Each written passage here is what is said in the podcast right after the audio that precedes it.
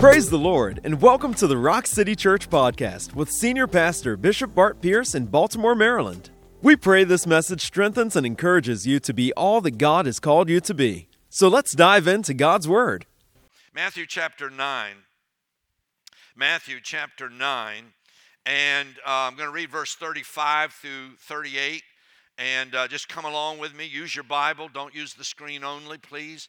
Bring your Bible to church. Amen. You wouldn't go to a ball game without a bat, a glove, or a ball. Amen. Uh, you wouldn't go to a ba- uh, to a beach without a bathing suit. Well, you shouldn't.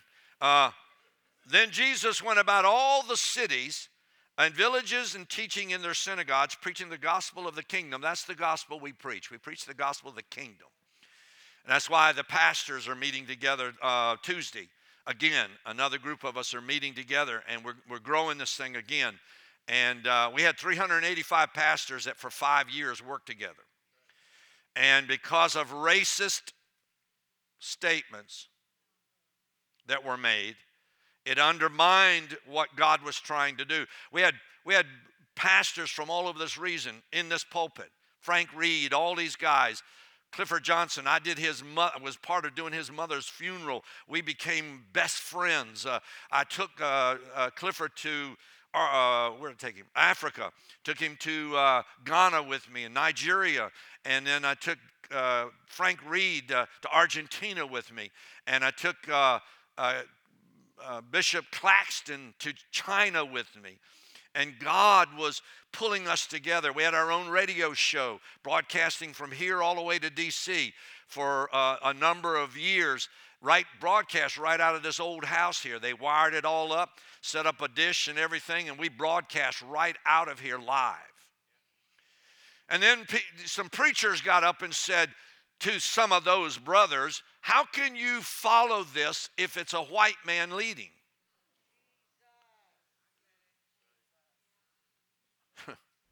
You have to understand, when I first came to Baltimore, I was invited downtown to meet with four pastors. And we had already had a block party or two. We were, we were, we were turning block parties around. We were getting people into the kingdom. We were getting people saved. And, uh, and uh, we had three thousand people at one of the block parties, and the church people were going, "What is this? How can they do that?" So these guys brought me together, and they brought me into this upstairs room of this Baptist church, dirty as it can be, but they brought me upstairs, and it was dark, it was dingy, and they sat down at the table, and they said, uh, "Pastor, uh, we'd like to talk to you."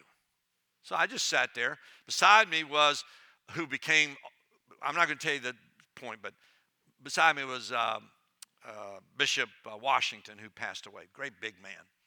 And he had his cross up in his pocket. I'm sitting there, and they just said, "What are you doing here? We don't want a white guy in here. We don't need a white guy to come and help us."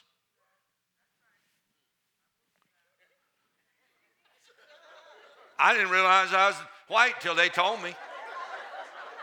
Because, see, a black woman helped raise me, named Beulah. If you don't think that's a black woman, something wrong with you. That's why when I was out in the streets in the gangs and I'd want those uh, pig feet and stuff like that, the guys I hung out with went, you, you're nasty. What is wrong with you?" I, I like collard greens and things, and I couldn't, I couldn't jump to save my life, but I could flat dance because Beulah put my naked butt on the side of the sink and she made me dance. She taught me how to sing, "Ham bone, ham bone, bow skin all around town and back again." Man, I sang and shouted, and she said, "You got it, boy." So then when I was nine years old, I won a talent show. I made a record.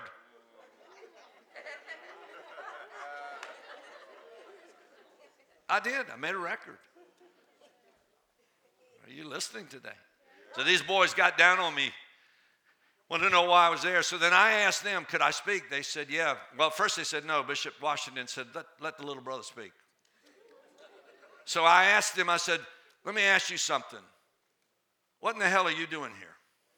Come on now. That's right. Come on. That's right. Are you here because you're black, you're poor, and you're dumb, and you don't know what to do? Well, that's a good way to win a conversation, isn't it? And I said to him, I said, usually when I go to these meetings, everybody put their gun on the table. I said, I know somebody's got one. When I finished that meeting, there was no voices. God was so good that he turned that thing around and let every one of those men and I work together, come together. I preached in their church. I taught evangelism in their church. I dedicated Harley Wilson's new property so he could build his church. All those guys, it all changed. And we're back going to it again now.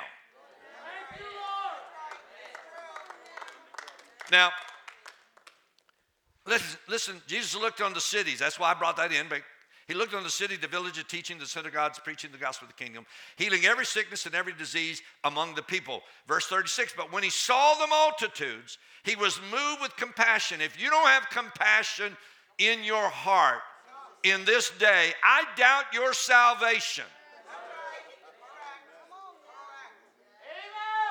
When you don't have compassion to do something for somebody else, to help the somebody, if you don't have that working in you, something is missing. You got to go back to the altar and meet God again. When he saw the multitude, he was moved. How many of you know we got to get away from this attitude? Well, that's a Pentecostal church. You know, they're, they're all emotion. I want to tell you something. I don't want to go somewhere where there ain't no emotion. Hello? There are too many dead, half-baked churches in this region that could shut down tomorrow and nobody would even know they shut down. They're dried up. They got cotton in their mouth.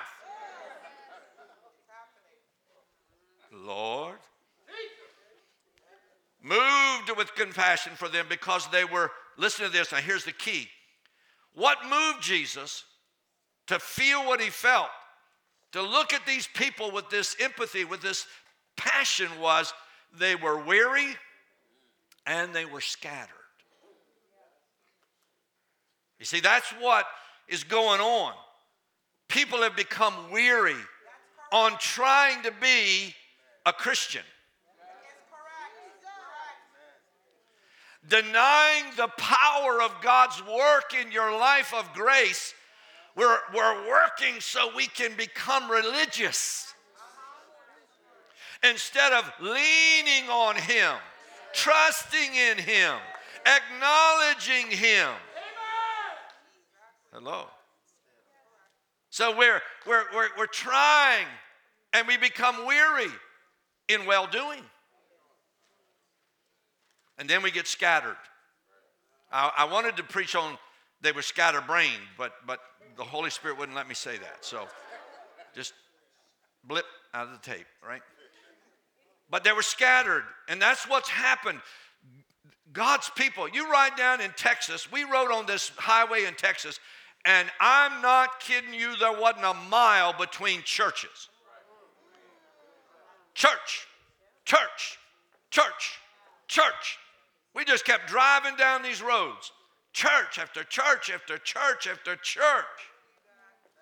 And yet they still in trouble. And how do you know it's easy when people look at the fact that everybody's all over the place and nobody can get along and it's all scattered. And here we are on Sunday morning coming to church and there's people sitting at home watching. And they, they, they'll say, I watched the service. You don't know what I brought in here today. Amen. Mark, go in the back room. There's uh, some things on that table in there and bring it to me. I'll show you what I brought. But I was needing another part and somehow uh, it didn't. Somebody took it from the church, which I don't believe they should have done that. But anyway, but let me just tell you now. It says they were weary and scattered like sheep having no shepherd. That's the real th- thrust of what I want you to get. They were sheep. Jesus' analogy was they were like sheep without a shepherd. Then in verse thirty-seven, he said to the disciples, The harvest is truly plentiful, but the laborers are few. But watch this, verse thirty-eight. Therefore, pray the Lord of the harvest to send out laborers into his harvest. Why are you having to pray for laborers to go into his harvest? If it's his harvest, what the heck? How do you know? It's his harvest, but but people don't want to be a part of that. People don't really want to be a part of bringing people into the kingdom. That's why that boy I talked to yesterday in the car, myself and Jim Kilmartin and my wife, I mean, I, I I just laid it on the boy, and he was just, he was sitting there at the, we got out getting our bags, and he's sitting in the front seat, and he's just bawling. He's just crying because God was making something real to him. Thank you. I, I brought my pajamas, and I was going to wear them today. I was going to put my pajamas on because some of you pajama Christians, I wanted you to feel comfortable. I wanted you to feel like you were really at home. So I was going to wear my pajamas so that you could say, man, that's my kind of church.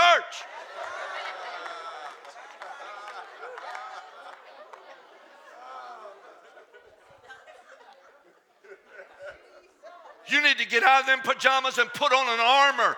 And you can't get the armor till you come to the armory.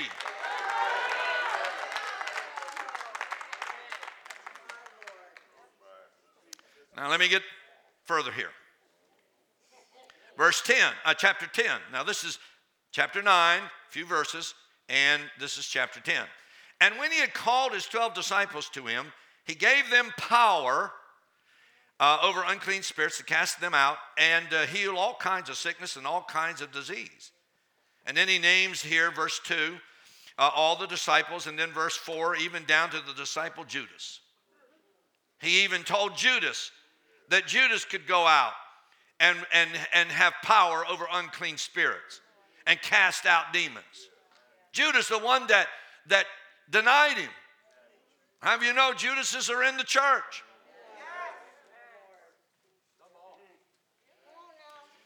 Verse five, then Jesus, uh, then these twelve Jesus sent out and commanded them, saying, do not go into the way of the Gentiles and do not enter a city of the Samaritans. He said there are some areas that you don't have the authority to go in there. And I pray that God's people learn that not everybody's going to get saved. Amen. Not everybody's coming in the kingdom. Amen. Not everybody's going to be born again. And you need to understand that and have discernment. Some will not make it. They have another gospel. Verse six, but go rather to the lost sheep of the house of Israel. And as you go, preach, saying, the kingdom of heaven is at hand. Heal the sick, cleanse the lepers, raise the dead, cast out demons. Freely you receive, freely give. And then he says in verse nine, provide neither gold nor silver nor, nor copper in your money belts. Don't, don't, don't worry about anything. He said, I've already made provision for it. Hello? Nor a bag for your journey. Don't worry about clothes. Nor taking two tunics. Nor even sandals. Nor staffs. For a worker is worthy of his food. So he said, because your labor's in my field, I'm going to show you Jehovah Jireh, I'm going to provide for you. Yes. Yes. And when you go into a household, you greet it. And if the household is worthy, let your peace come upon it. But if it is not worthy, let your, re- your, your peace return to you. How do you know? There, there, he was saying, when you go somewhere, if they're open to the gospel, they're open to my kingdom, and they receive you, go on in. But if they don't receive you, dust off your shoes and don't go away going, well, you know, they didn't like me or they, they were offended by something I said and do all that. No, no, because the lost sheep of the house of Israel, they hear the voice of the shepherd. There are people today that are in, in the worst hellholes you could dream of, and yet you can speak God's word and they will hear it instantly. because deep cries unto deep. It happened to you. You were as sinful as you could be, and then somebody said something about Jesus, and something in you went, ho, ho, ho, wait a minute, hold on, what was that? My friend Reggie Vinson, who was one of the big rock and rollers, and uh, with uh, Kiss and all the, uh, not Kiss, but um, uh, Alice Cooper and all these guys. And uh, Reggie was with Miss former Miss America at a hotel in Texas, and they were going to have a party, had some champagne, they're going upstairs, and uh, they got undressed, and they were doing, you know, getting ready to have a great party. And uh, girl turned on the T V, and Billy Graham was on.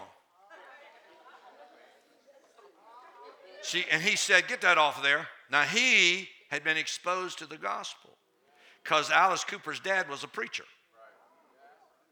So so she turned the channel, and Billy Graham was on that channel too. She turned another channel, and Billy Graham was on that channel. She turned like six, seven channels, and finally he got up, got dressed, and sat down on the end of the bed and said, oh, my God, this is crazy. Now, if you don't know these stories, these are people I know personally. When I tell you Alice Cooper and I know those stories, you got to understand all those people. Uh, Jeff Finholt, you ever heard that name? Yeah. Jeff Finholt was who did Black Sabbath. Jeff and I were good friends. We ministered together. The guy that was the lead with uh, Three Dog Night was here at the church. Dion DiMucci was a friend. Him and I traveled all over Florida preaching. Dropping names. So you think I'm somebody. But here's what I want you to get is that when they went to these places and they said, no, no, no, we don't receive you. You need to get away from it. You need to walk away and say, thank you, Jesus. The word that I had for that young man, I said, you have entanglements. And he said, oh, my God. I said, I've been, I let my brother come and stay with me, and he was walking with the Lord. He backslid, and he's brought drugs and brought booze into my house. And he said, it's messing up my whole walk with God. And I said, you got to let him go. That's right. He said, that's what God told me. I said, you got to let him go. Turn the door open and let him go. And let him have a fill of his. Because if God is trying to reach him, somebody's coming along like a me and you're going to be able to grab that boy and bring him into kingdom. But if you try to bring him in and God ain't trying to drive him in, he's going to drive you the other way.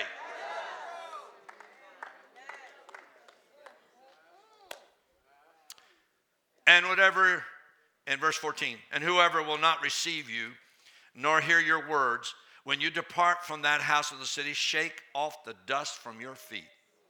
Come on, stop living under condemnation that the devil tells you, well, you know, you couldn't get a hold, you couldn't reach him. You must not be really full of the Holy Ghost. No, God's not touching some people. Walk away. Walk away and just say, thank you, Jesus. Now, that doesn't give you an excuse not to go to the next house. Verse fifteen, assuredly I say to you, it will be more tolerable for the land of Sodom and Gomorrah in the day of judgment than for that city. How many of you know there's, that, that we have got to change uh, how we approach this gospel and reach people for the kingdom? Can you hear that? Now, that's Thursday night. And then I took everybody to another part of the scripture, which I'm not going to give to you. But I'm going to tell you this. How many of you know that our God refers to himself as a shepherd? Jesus is a shepherd. He's the chief shepherd. Looks over a city, and he sees it as a shepherd would see it. Our shepherd, Jesus, he provides and he protects. Now, you got to get this. After I did all that I shared with you, and I wanted you to look at it, I want to try to join these two together. And, and God is both provider and he's also protector. Look at Psalm twenty-three, verse one through six. Come on with me now. Psalm twenty-three, we all know that. We could probably quote that. Come on, let's get a little bit of it. The Lord is... Don't put it on the screen.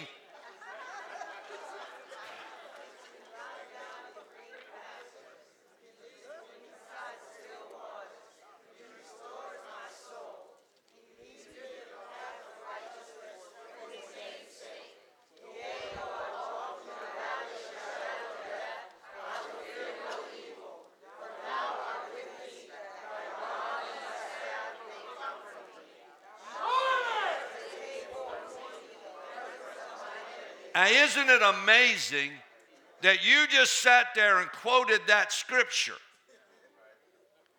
Yet you can't quote many more. But you can quote that one. Hello? But now you can tell me what the stats are in the N B A or what the N F L is going to trade to get who, or what new hip-hop is coming out with what hip-hop song, who's going to win the Oscars, the Grammys, the People's Award, the Losers Award. Oh, you didn't know that one's out there, right? Now, let me help you with that scripture, because I want to I want to break it down just a bit for you, because that's really, really where I'm going to end right here. I'm going to bring something together for you, if you'll if you'll just give me your ear for a few minutes. Now, the first three verses, he's telling us something. He's telling us that Jesus is our shepherd and our provider. How many of you know, in the book of Uh, Matthew chapter nine, what I read to you, verse, you know, thirty, uh, uh, so thirty-one through thirty-five.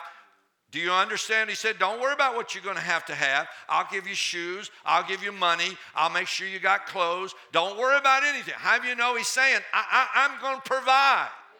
You see, a, sh- a sh- sheep are sort of defenseless, and they have to have a shepherd. Now, goats don't have to have a shepherd.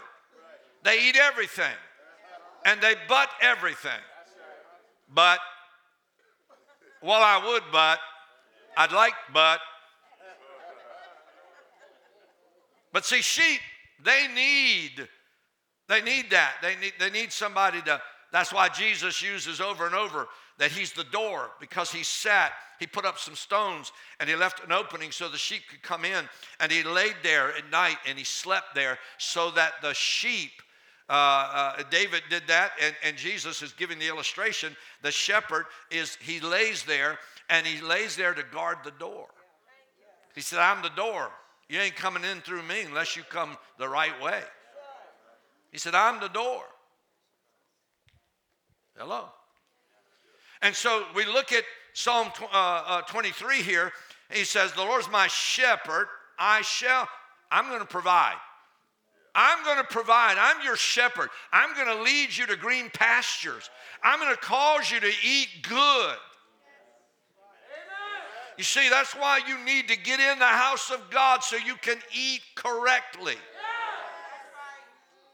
Because you eat with your heart and your ears. When you're home, you eat with your mouth and your eyes. Amen.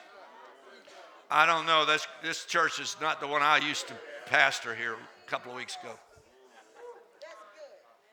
The ones at home, they eat with their mouth and their eyes. I like it. I want to see it. I want, oh, come on, I'll eat it. And give me more chips. Give me more salsa, whatever. You come to the house of God, you have to, you don't want to see, because that doesn't allow faith to come in. You have to hear. Faith comes by hearing. Uh, so you come in and eat with your ears. And you receive what you hear with your heart. So when you're at home, you're eating with your eyeballs, because you're watching me. You're eating with your eyeballs and your belly, your mouth. Come on. Now, he says, he makes me to lie down in green pastures. He's providing. Green pastures is what the Shulamite said. She said, he took me, my lover took me into his chambers, and, and, and I, I slept with him in his green bed. Emphasis on green, because green is what you get on the plants where life is.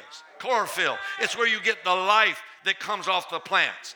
So when he says, I lead you into green pastures, it means there's a lot of pastures you could eat from, but you got to get in the pasture where it's green, where there's life there for you to eat. A lot of sheep are eating a lot of bad stuff, and they got digestion. Hello? And they pick up a lot of worms, and they pick up a lot. That's why they dip them. They have a thing called sheep dip. And they have to dip the sheep because they picked up stuff. They get a bug in their head. There's people watching me today. This is a word from God. You picked up a bug up your nose, went in your head, and it's buzzing until you're drive, it's driving you nuts. And what a sheep will do is take his head and bump into a tree or a post on a fence till he gets that buzzing to stop. That's what makes the sheep go insane. That's what makes the sheep do stupid things and leave the goodness of God and go back to the vomit like a dog.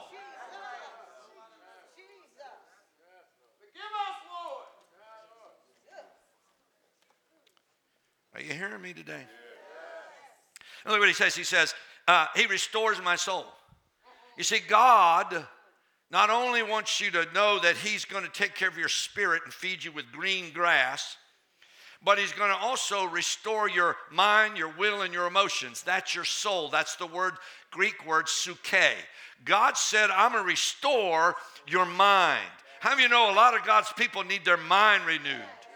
Your mind is renewed by the washing of the Word of God. You need your mind renewed. Come on. And you get your soul, your mind, your will, and your emotions. Some of you know there's a lot of people, they got emotions, and that's all good. I said that a minute ago. But their emotions are based on nothing but feeling. See, I, I base my emotions on truth. The joy of the Lord makes me want to dance. That's an emotion coming by truth.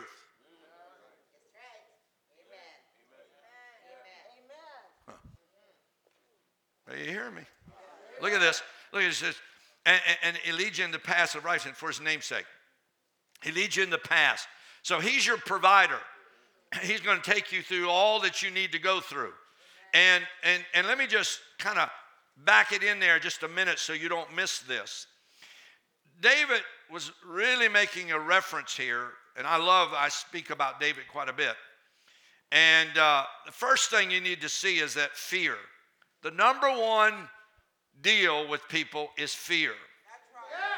And and and it says here, though, you know, the Lord is my shepherd. He makes me lie down in green pastures. He leads me to still waters. How many of you know in, in verse four, yea, though I walk through the valley of the shadow of death. How many of you know the number one fear that man has is death? Now, you know, some people will say, well, no, no, I'm not afraid of dying, but I am afraid of heights. You idiot. You're not afraid of heights. You're afraid of falling from the heights and you're going to die. Some will say, well, I'm not afraid of heights and I'm not afraid of dying, but I am afraid of spiders and snakes. And I go, you idiot. You're not afraid of the snake. You're afraid the snake bites you and kill you. Come on. How do you know we get it all mixed up? But the number one thing is, it's the fear of death. Don't fear death. He says, I've, I've conquered that for you. Can you hear that? The Bible says in verse four there, in the New Living Translation, would you flip this over to the New Living Translation for the rest of it? You'll see why. Your rod and your staff protect me and comfort me. He is with us in the battle. And the word there says, for because you are with me, I will fear no evil. He says, because you are with me, I will fear no evil. That's the middle part of verse four. Amen. And he says, I'm not going to fear any evil because you're with me. Now that word for is the word because. So you got to know you don't have to have fear because Jesus is with you. Jesus destroys fear. Fear is an emotion. My daughter, when she was two, I could put her on the refrigerator, back away and go like this. She'd jump right off. I mean, she'd just do this. with her little face just lit up with joy, because I'd catch her, swing her around, and she'd just lay back in my arm. Wee-hee-hee-hee. I put her back on the refrigerator. She'd jump again. How do you know she had no fear? Fear is an emotion. My son one day went by this same heater all the time, but one day he touched it. When he touched it, his hand was outlined. The skin of his hand stayed on the little uh, side of the uh, stove there, and it burned his skin right off. Well, every time he went by there from that point on, I mean, he made a U-turn, a big one. How many of you know that when you don't know something is bad, you don't fear it? So fear is an emotion. That's why you need to understand psuche, submitted to the lordship of Christ, can overcome fear, because it's an emotion that you're allowing your mind and your emotions to feed on. And if you understand he conquered death, you ain't going to fear death. Mm. You there? Now, John fourteen, verse sixteen. He says, and I will pray the Father, and he will give you another helper. Hello? Because if you look at this, it says, I'm going to be with you, for you are with me. Hello? So he says, you're going to be with me. Don't worry about it. I'm going to be with you. I mean, you know, Jesus says, I'm going to be with you. He says it a lot. And, and he says, I will pray to the Father, and he will give you another helper, that he may abide with you forever. The reason I don't have fear is because he that's with me is greater than he that's in the world. Are you hearing me? Emmanuel means God is with you. Verse seventeen of John fourteen, it says, he, the Holy Spirit, who leads into all truth. The world cannot receive him because it isn't looking for him and doesn't recognize him. But you know him because he lives with you now, and later, because I'm going to go to the Father and send him, he's going to be in you. Verse eighteen, I will not leave you as orphans, abandon you as orphans. I will come to you. Now, you know, God says, I'm going to be your provider, but I'm going to be your protector. I'm going to be with you. I'm going to be with you in the morning. I'm going to be with you at night. I'm going to be with you when it's good. I'm going to be with you when it's bad. Don't you know those Ukrainian young people right now have been out on the streets and in little places praying and saying, God, be with us. And they're stepping into the most horrible set you could imagine with a confidence that God is with them.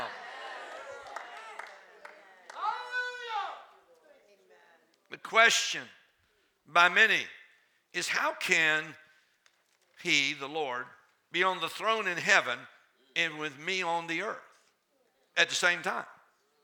Because God is a triune God. He's three persons in one. Deuteronomy six four. Hear, O Israel, the Lord our God, the Lord is one God.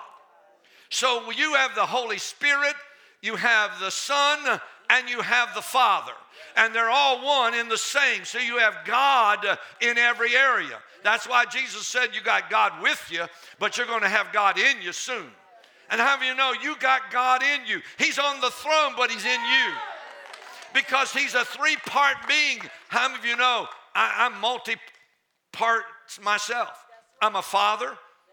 I'm a husband. I'm a knucklehead. No, I'm a, I'm, I'm a pastor. I'm, you know. You can be multiple things, can't you?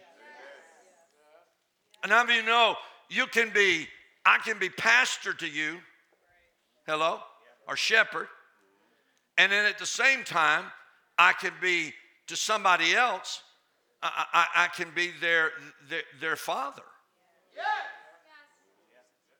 Do you understand? So, so God says, you don't have to worry. You're serving me. One God, which can break into three parts. I'll always be God. I sent my son to reveal who I am, and I'm going to send him back to heaven and bring the Holy Spirit so you can have me still in you. I'm safe. You're safe because he's within me and within you, and in me and you. Again, it says, your rod and your staff, they comfort me. When you read that, when you see that little statement there, how do you know the rod and the staff is used for two purposes?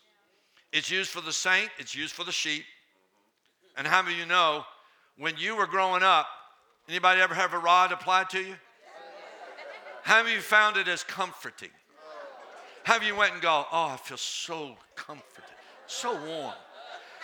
When I went to school, they, they drilled holes in the paddle so that when it was moving through time and space, there was no restriction, the air flow. They had an aerodynamic paddle.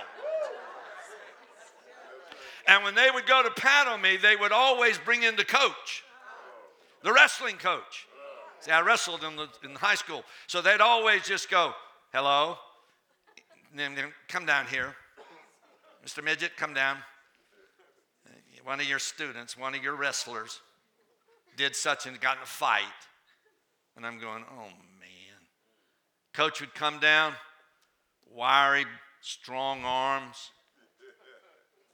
Pierce, reach across that desk and grab the other side of it. Oh. And I never heard it because there was no wind restriction. It was coming. And as it was coming, the air was flowing through it. When it made contact, that rod never comforted me one time. It did change my opinion for the moment. The rod, paddling, it was never confronting, I mean comforting. The rod and the staff are used against the enemy.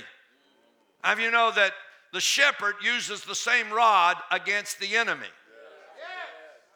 So that you understand, he associates your misbehavior with your enemy. That's why he used it on both. He used it on the sheep and he used it on the wolf. Because he wanted you to see. You see this rod? It is applied to both. You're displaying the nature of your enemy. Come on, saints. That's free. Now, the shepherd comes to our protection. He comforts us in battle. Verse five, it said here, you prepare a table before me in the presence of my enemies. How many of you know that scholars get that mixed up? I happen to have been blessed to be able to be in the right place at the right time. And I had an Arab scholar take me to this place I'm going to tell you about. And, and it was in Israel. And it's a biblical location. So when, when David was talking about, the, it says, you prepare a table, he's not talking about a dining room or a folding table. It's a place. And all the, the, the shepherds in that whole region where David would have been, you could say to them, where's the table? Oh, come, you know, you go down here, go south, go west, and you'll see on the top. It was a flat, we went up there. It's a flat mountain, just like this stage. And when you went over to the edge, it had bushes and stuff. There was a skinny little trail that was not comfortable to go up. It was because sheep are, you know, good, sure-footed. It was a little skinny trail.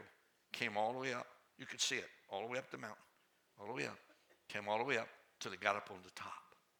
What was down there was Jordan River. What was down there in David's day? Bears, leopards, tigers, lions. They were all there drinking water. And so what David was saying is, he said, the Lord provided a table, a place of refuge, so that I could look down, look down on my enemies. I could see them down there and say, ha, you can't get me. Hmm. the biblical location, the place in Israel.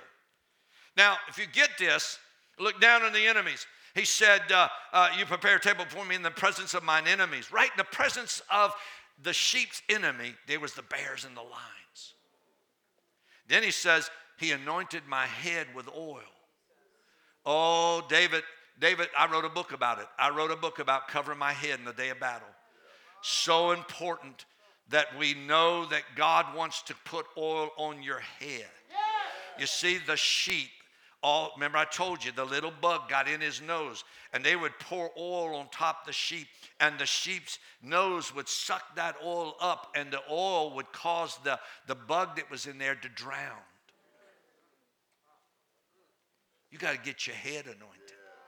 See, you can have a good heart and have a stupid head. You can have a good heart, but have a messed up brain. And your brain will rob you of all the good that God is trying to do in your life.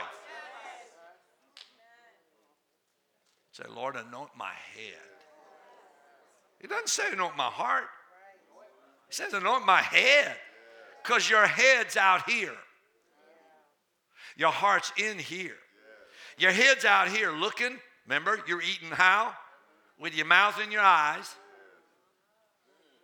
Come on.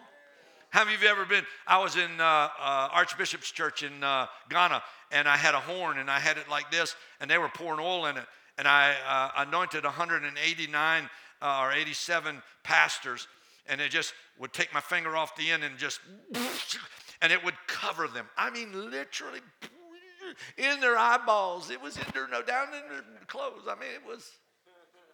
And he would say to me, you know, I, I kind of throttled it a little bit. You know, I kind of leaked my finger over a little bit, and it spit a little bit. And Archbishop said, take your finger off the hole. I'm not kidding you now. These boys would stand there, and you couldn't see them hardly.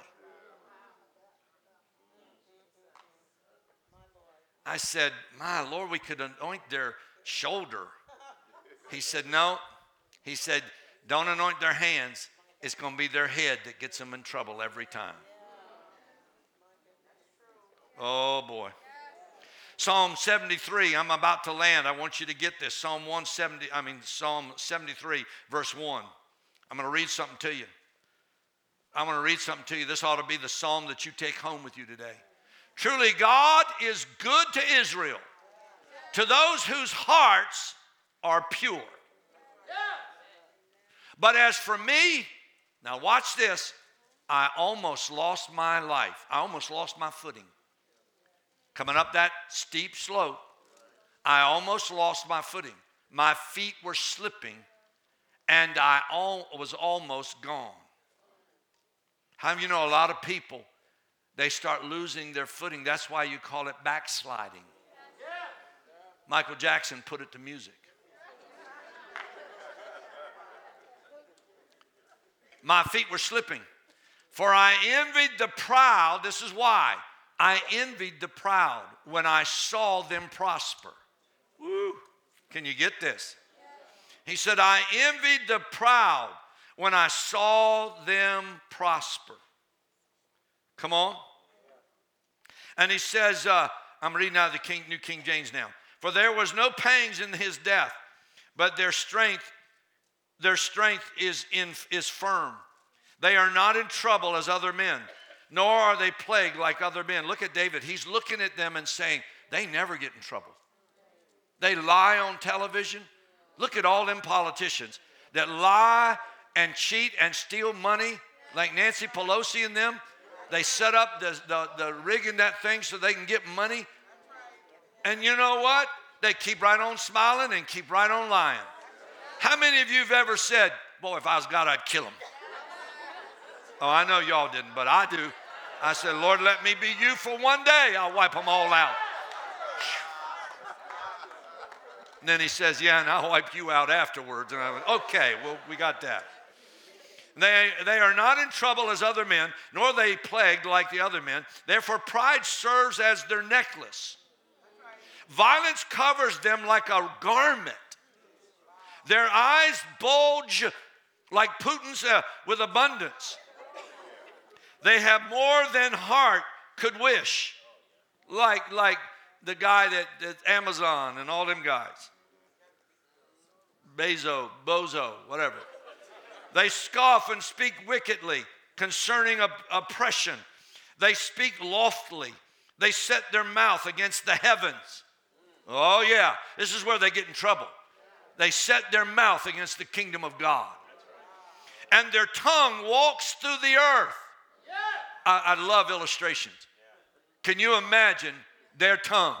Pelosi's tongue is about four foot eleven. And it loves ice cream. And it loves lying. And it walks, before she comes in the room, it walks right in. Wouldn't that be a great picture? Like a cartoon? Show a tongue just walking in, chest back. And you can look at it and say, I know whose tongue that is. I've heard that tongue. My, my, my, my. Their tongue walks through the earth. Therefore, his people return here, and waters of full cup are drained by them. And they say, how does God know? And is there knowledge in the Most High God? This is the Antichrist. This is the spirit of, of the world right now. Behold, these are the ungodly who are always at ease. They increase in riches. Surely I have ceased. I have cleansed my heart in vain and washed my hands in innocence. For all day long I, have, I am plagued. I've been plagued and chastened every morning by these people with their arrogance and their laws. Wear the mask, double mask, three masks. Now the mask's not needed. How does that virus know if I'm standing five foot six behind that person in line? That virus can't not be able to say, up, oh, he's, he's not six feet.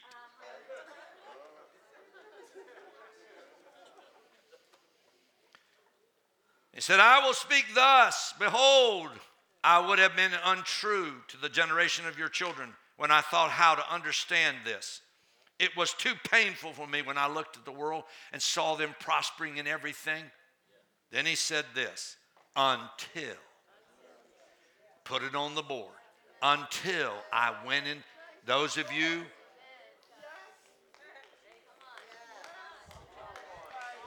see, I made, I got my striped ones that look like a prison.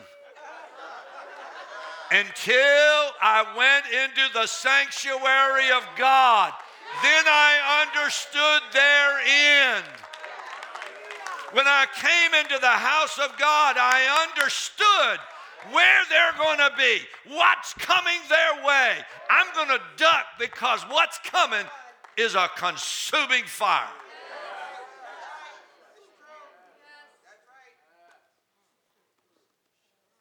Ah. Wow, I understood. Wasn't until I came to the house of God. Wasn't until you came to the house of God that you understood how far away from God you really were.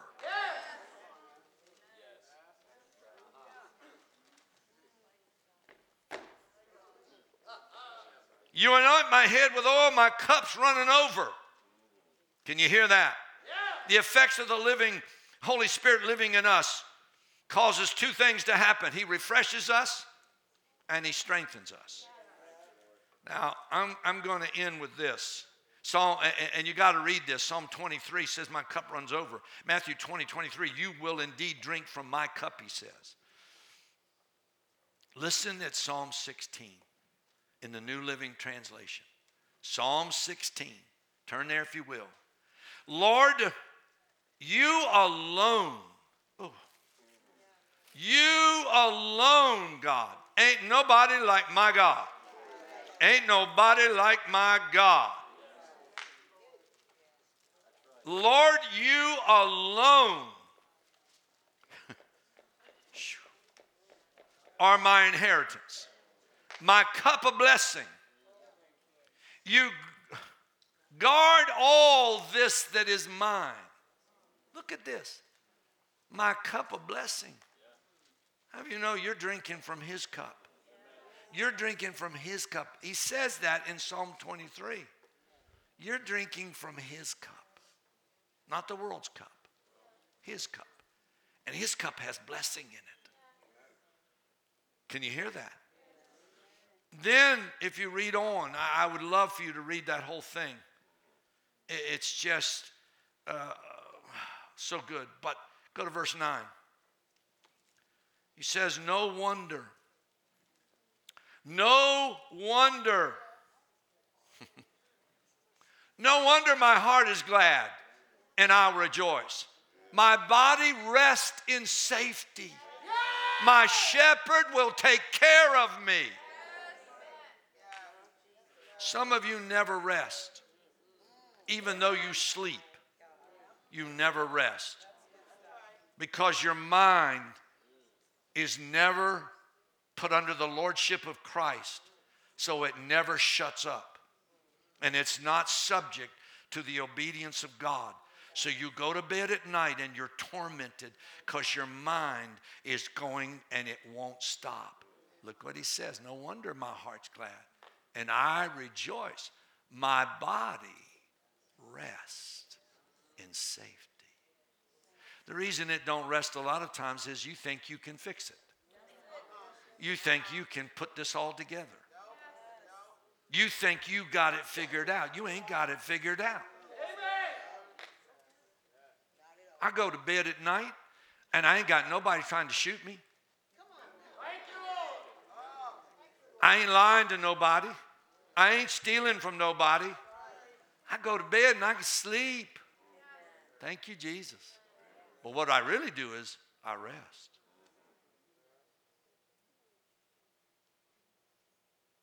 Boy, when that peace comes, it surpasses. Come on. It surpasses all understanding. Go on. Verse ten. For you will not leave my soul among the dead, or allow your Holy One to rot in the grave. Hallelujah. Go on. You will show me the way of life, granting me the joy of your presence and the pleasures of living with you forever. Come on, get up on your feet today and say, Lord, thank you. Thank you for listening to the Rock City Church podcast, and a special thank you to all who generously give to our ministries. We're feeding forty thousand families each month through our food program. We're sheltering women in crisis and have had over twelve hundred babies born through our girls' home. And we're able to impact countless lives around the world through generous givers like you. Tap the link in the description below to give online or visit our giving page at rock city church dot com. Our prayer room is open twenty-four hours a day, seven days a week. And if you need prayer, call our twenty-four hour prayer line at four one zero, eight eight two, two six eight nine. Like and share this message with your friends and subscribe to get the latest messages. You can also join us in service on Sundays at ten thirty a.m. and Thursdays at seven p.m. Thanks again for listening to the Rock City Church podcast. God bless you.